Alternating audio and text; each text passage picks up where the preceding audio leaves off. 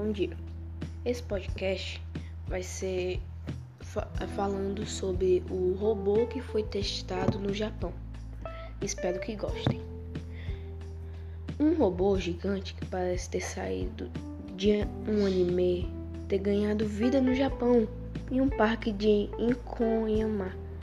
Criou um Gudan com cerca de 20 metros de altura e recentando fez testes de movimento com o Megazord, gerando imagens que chamam a atenção.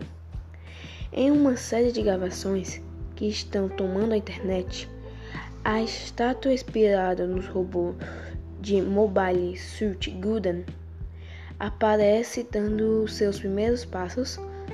Os responsáveis pela obra também mostraram a máquina gigante movendo a cabeça e se ajoelhando.